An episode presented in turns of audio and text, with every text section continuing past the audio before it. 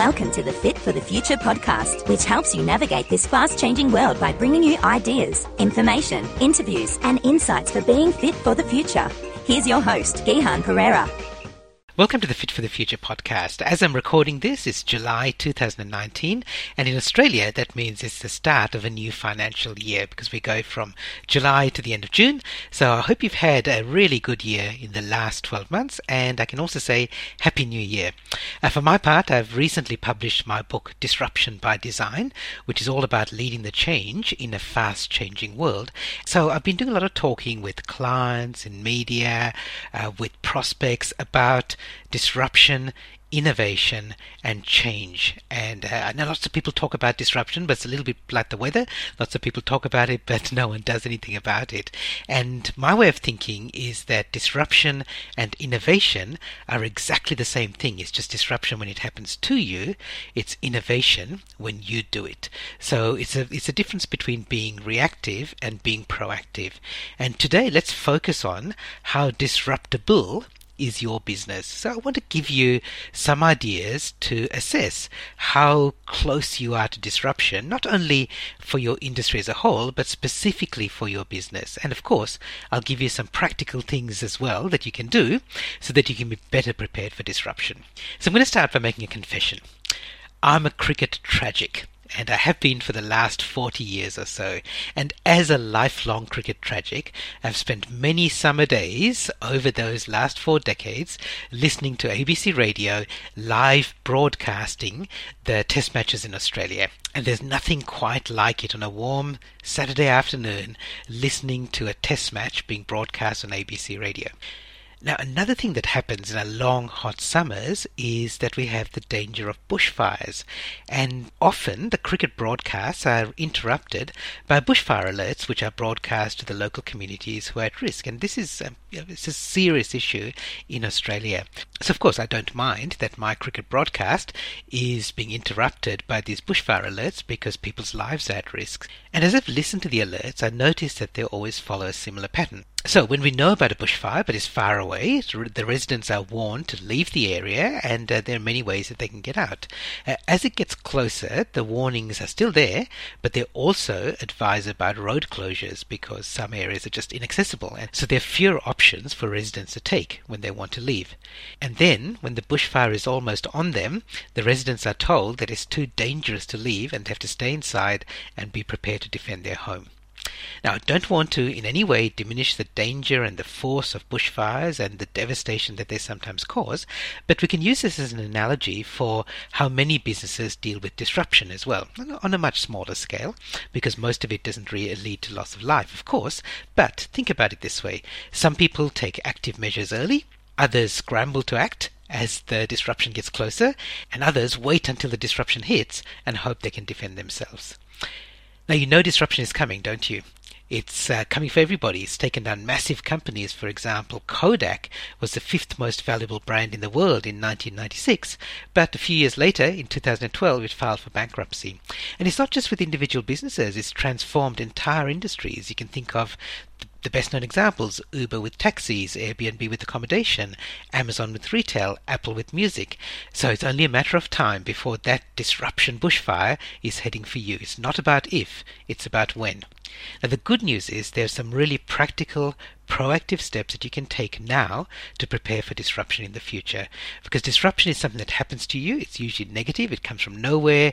It shakes your foundations. It strikes with the force of a hurricane or a bushfire, and it sweeps aside everything in its path. But think about it the other way around. Disruption is also about innovation, and uh, it's about change. Innovation is something that you do. It's far more positive. It's about creativity.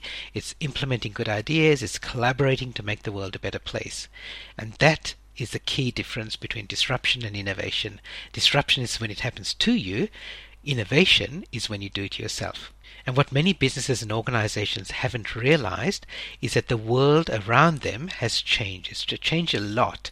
And the world has changed, but the key question is have you? See, most organizations go through three phases, and I call it strive, survive, and thrive. So here's what happens. So first of all, when an organization or business starts up, they start up because they see a problem.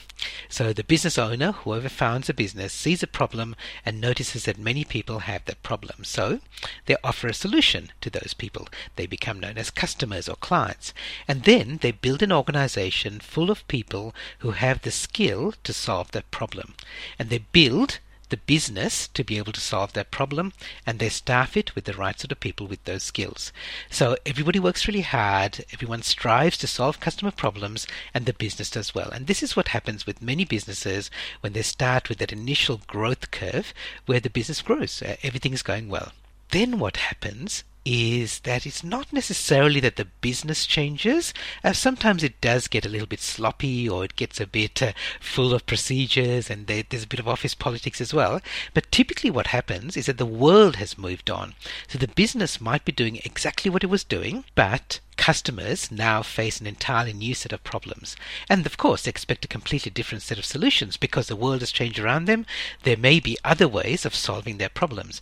And your organization, your business, which was designed to solve a different kind of problem for a different kind of customer is no longer relevant. It's not that you've got dumber, it's just that customers have different needs now and you may not be meeting those needs. And this is where businesses struggle to survive. They might still be getting by because there's some people who still got the same problems and so you can solve them, but that's a that's a diminishing group of customers. So now customers are looking for businesses and organizations who can solve their new set of problems. And these are the organizations that are the most relevant now now. It doesn't matter whether they existed in the old world. In fact, in many cases, it's an advantage if they didn't, because they aren't carrying all the extra baggage that comes along with solving the problems of the past. So now at this point, one of two things is going to happen to your business or your organization. You're either going to adapt and thrive, or you're going to stay the same and nosedive. And the only way you can thrive is to understand that there are now new problems out there and new customers and new solutions for solving those problems for the customers. So in the past, when the world wasn't changing as quickly as this, you had time to adapt, adjust, and involve your organization to solve the new problems. Now you need to move much faster, and the key is to disrupt yourself or be disrupted. And for many industries and many businesses within those industries, they didn't move fast enough. So they didn't take the time to disrupt themselves, so they were disrupted. And typically, disruption comes from outside.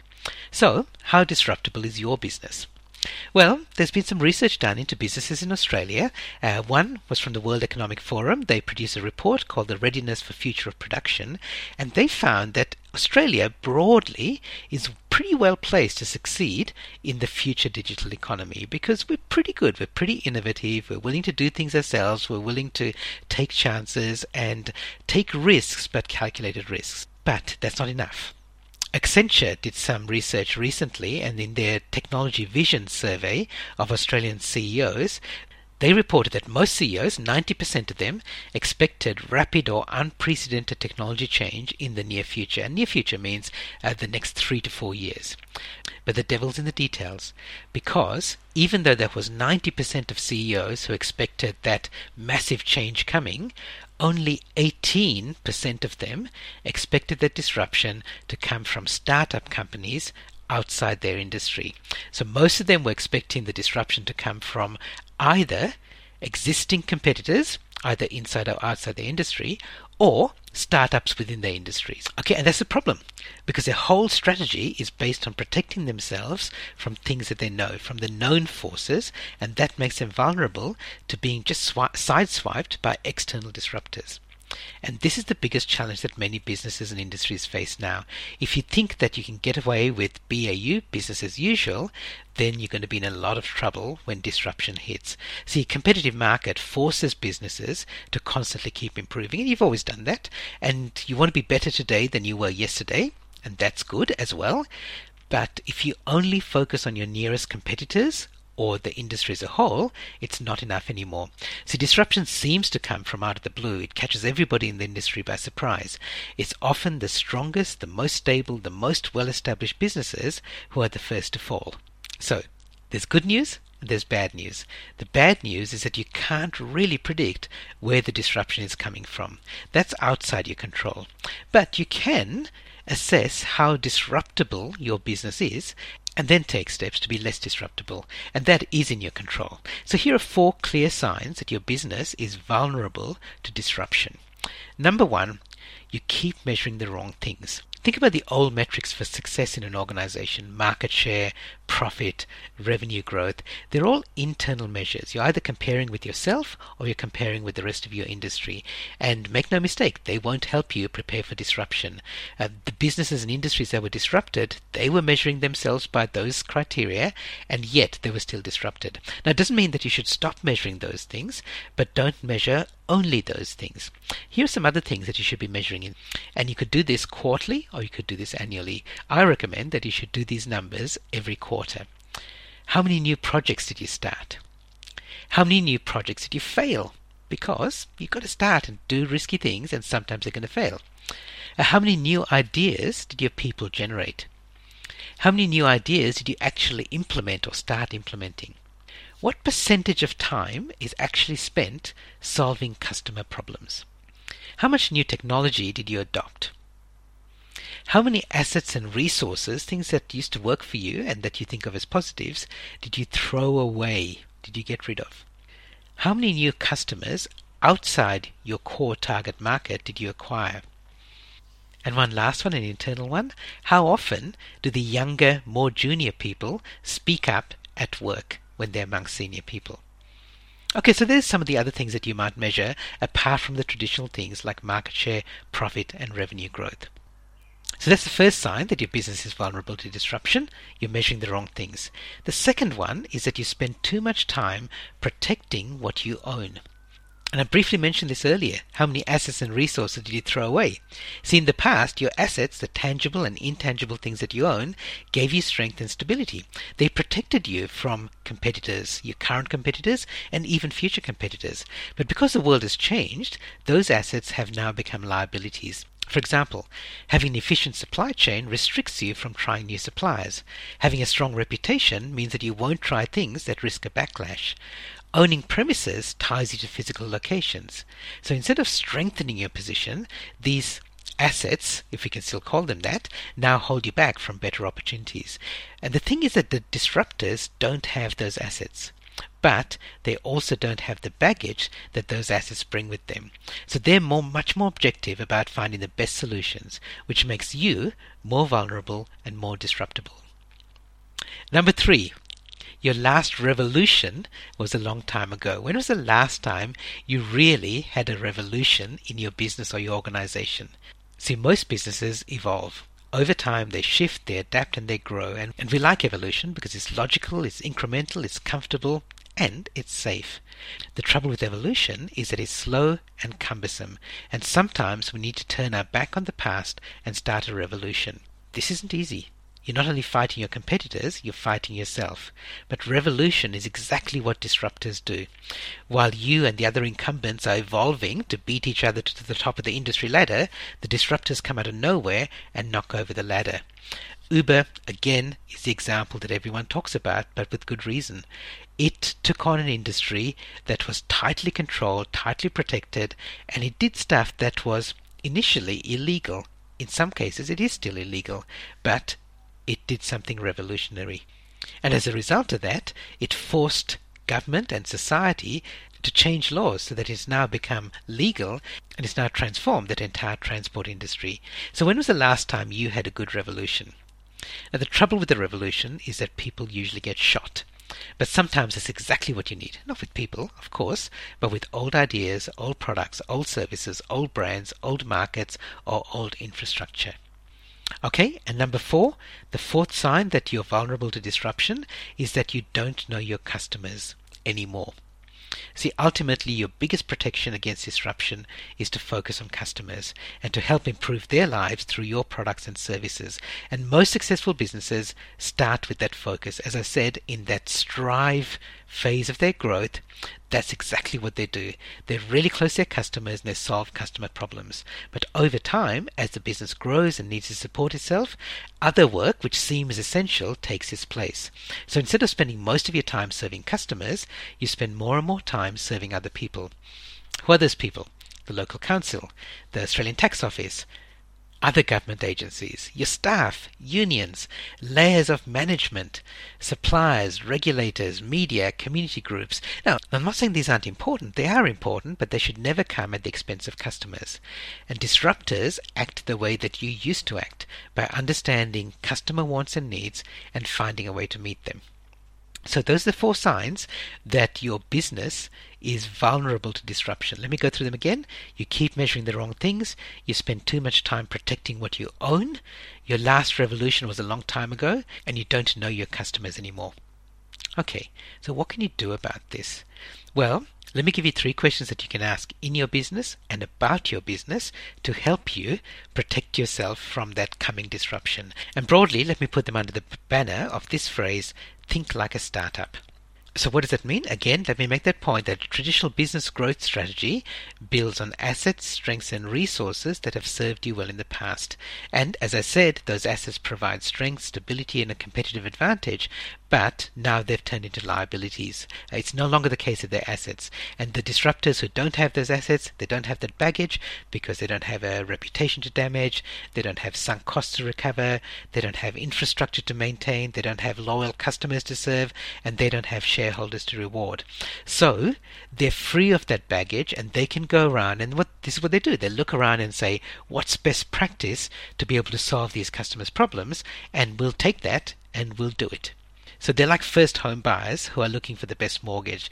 They don't have to factor break costs into their decision. Whereas if you already have a mortgage, uh, there's a reluctance to shift because there's a cost to break that mortgage and, and choose somebody else. So if you want to avoid being disrupted, adopt that same attitude that the disruptors do.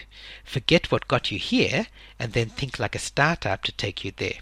So here are three key questions that I recommend you ask to build your strategy for the future.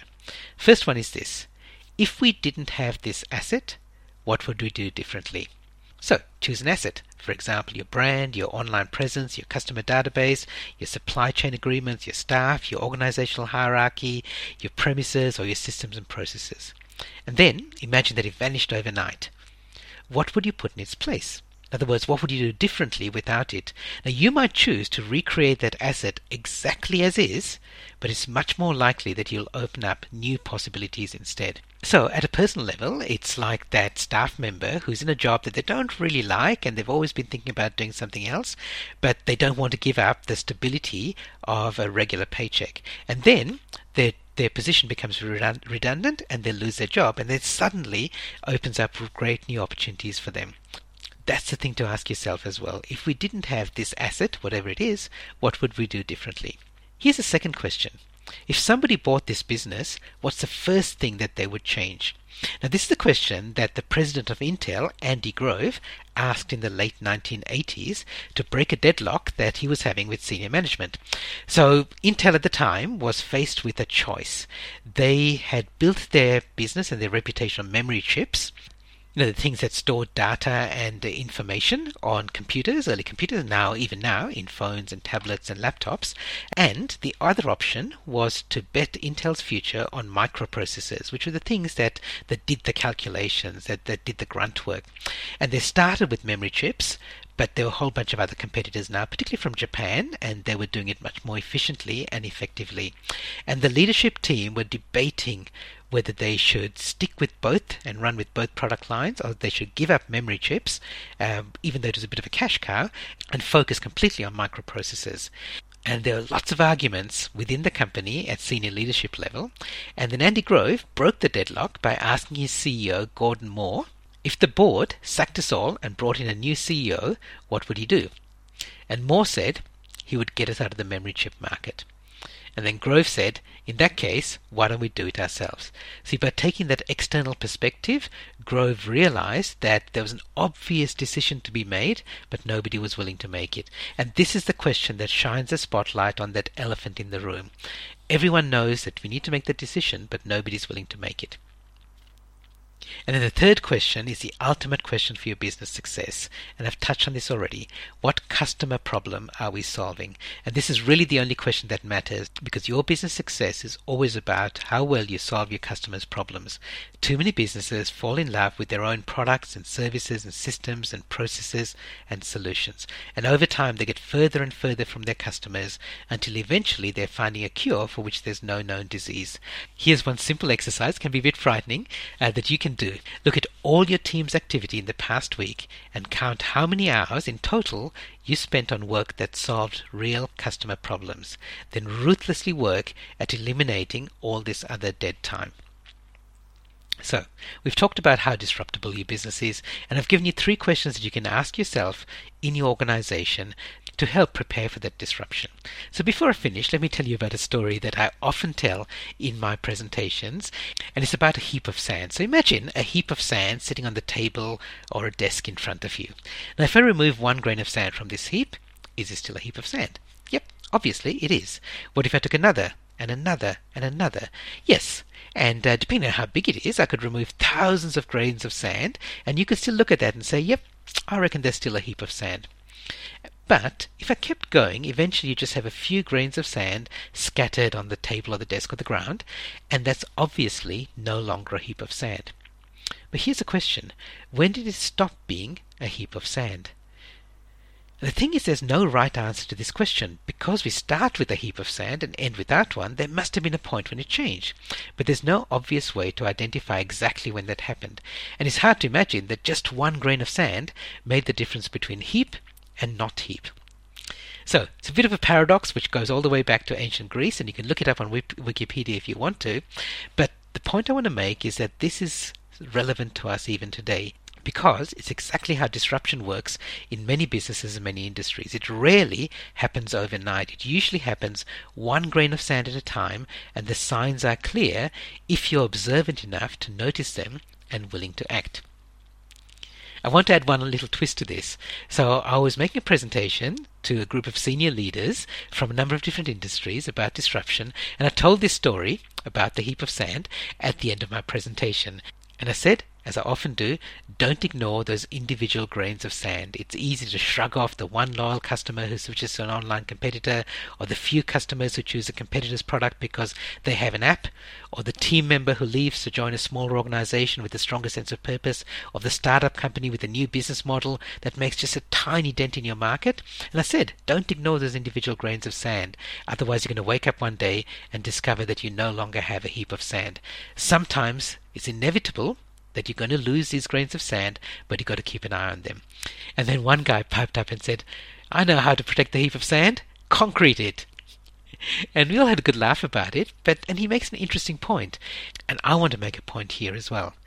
In the past, concreting your heap of sand would have worked but it doesn't work anymore. See, this is exactly what large, successful, established organizations used to do. They would concrete it, they would they would build a moat around their business, and that's the way that they could protect themselves from outside. And as a result of that, they stayed strong. As size and strength and stability was an asset, but it's just not anymore. You you obviously can't prevent occasional grains of sand from slipping through your grasp, but don't be complacent and assume that they're just the exceptions. There might be early warning signs of major changes ahead. So be proactive, change, and take action. Jack Welch, the former CEO of General Electric, said it this way If the rate of change on the outside exceeds the rate of change on the inside, then the end is near. So, know how disruptible your business is, and take active steps now to protect yourself from the coming changes.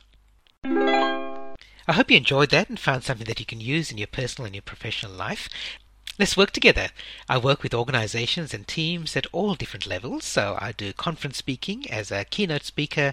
I can talk about disruption, leadership, change and innovation and being fit for the future. I also run workshops for your leadership teams and your team members and help you with strategic planning as well. I also have a new leadership coaching program, which is the Disruption by Design program, which is designed to help you and your teams be fit for the future by being ready for some of the changes that that are coming. To find out more about these services and also to get access to my other valuable resources like videos and blog and podcast and articles, go to my website gihanperera.com. It's G I H A N P E R E R A.com. See you in the future.